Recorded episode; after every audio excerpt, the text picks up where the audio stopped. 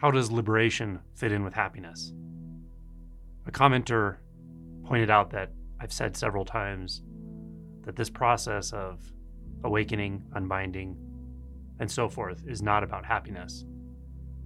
And then they said, but you also say that it is about ending suffering. So I just wanted to address this common uh, concern or perhaps misconception about happiness. First of all, I'll say that uh, I've noticed over the years that different types of teachers or guides or um, non duality folks will use the word happiness quite differently. Some will say that the underlying angst, frustration, anger, resistance to life will drop away with liberation. And all of that is what creates unhappiness. So you're left with the opposite, which is happiness.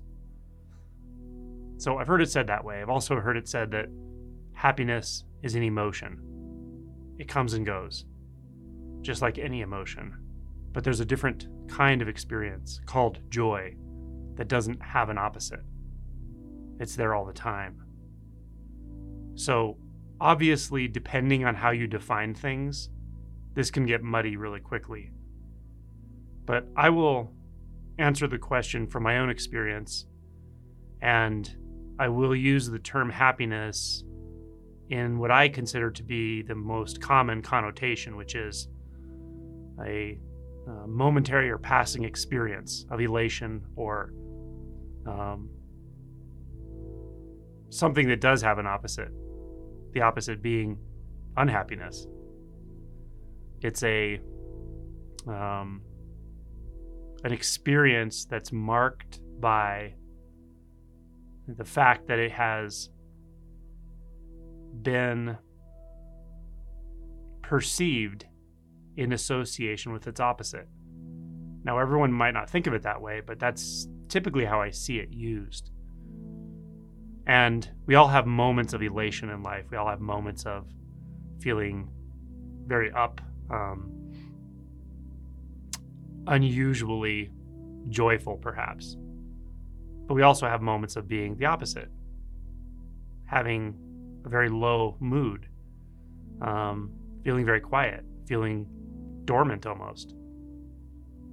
So, those cycles, in my opinion, my experience, don't really change that much. They do tend to soften as far as uh, how intense they are. But as far as the tendencies or the conditions um, that govern our emotional experience moment to moment, they're still there. There still are conditions, and you're still subject to those conditions. So that's my answer in regards to happiness as an experience, as an emotion. Um, but that's not what liberation's about. That's not what seeing through the fundamental illusion and then all the illusions that are built on top of it. Seeing through those illusions is about something far more mysterious, um, far more primary, far more important, and in my opinion, far more enjoyable, far more satisfying than anything in the emotion spectrum, than anything that the apparent separate self can feel as a sort of inflection in their experience or feel as a texture of the momentary flow of life. There's an ability to enjoy things just like there always was. But the context in which all that's happening is so different.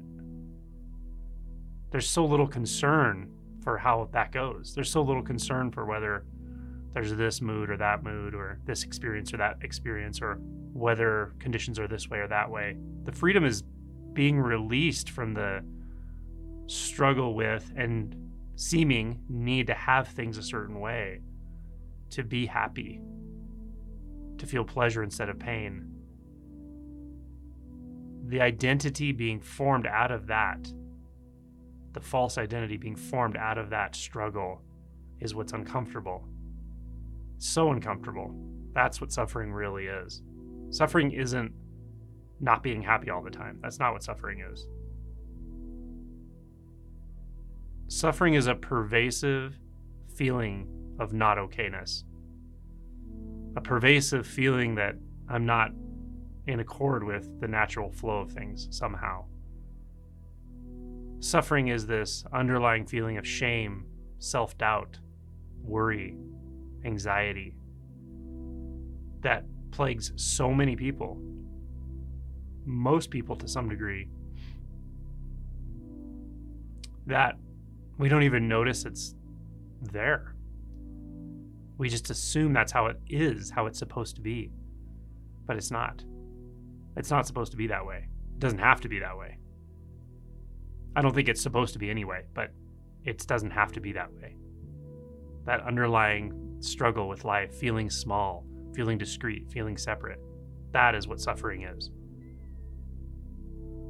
And it's a big experience. It's a dense experience.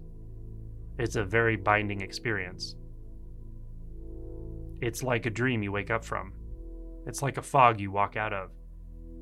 That's what liberation's about. That's what awakening's about. The unbinding realization process, all of it. That's what it's about. Walking out of the haze of delusion, confusion, disorientation struggle, belief that you have to try to find a way to make yourself happy as the small separate self. The small separate self can never feel happy, really.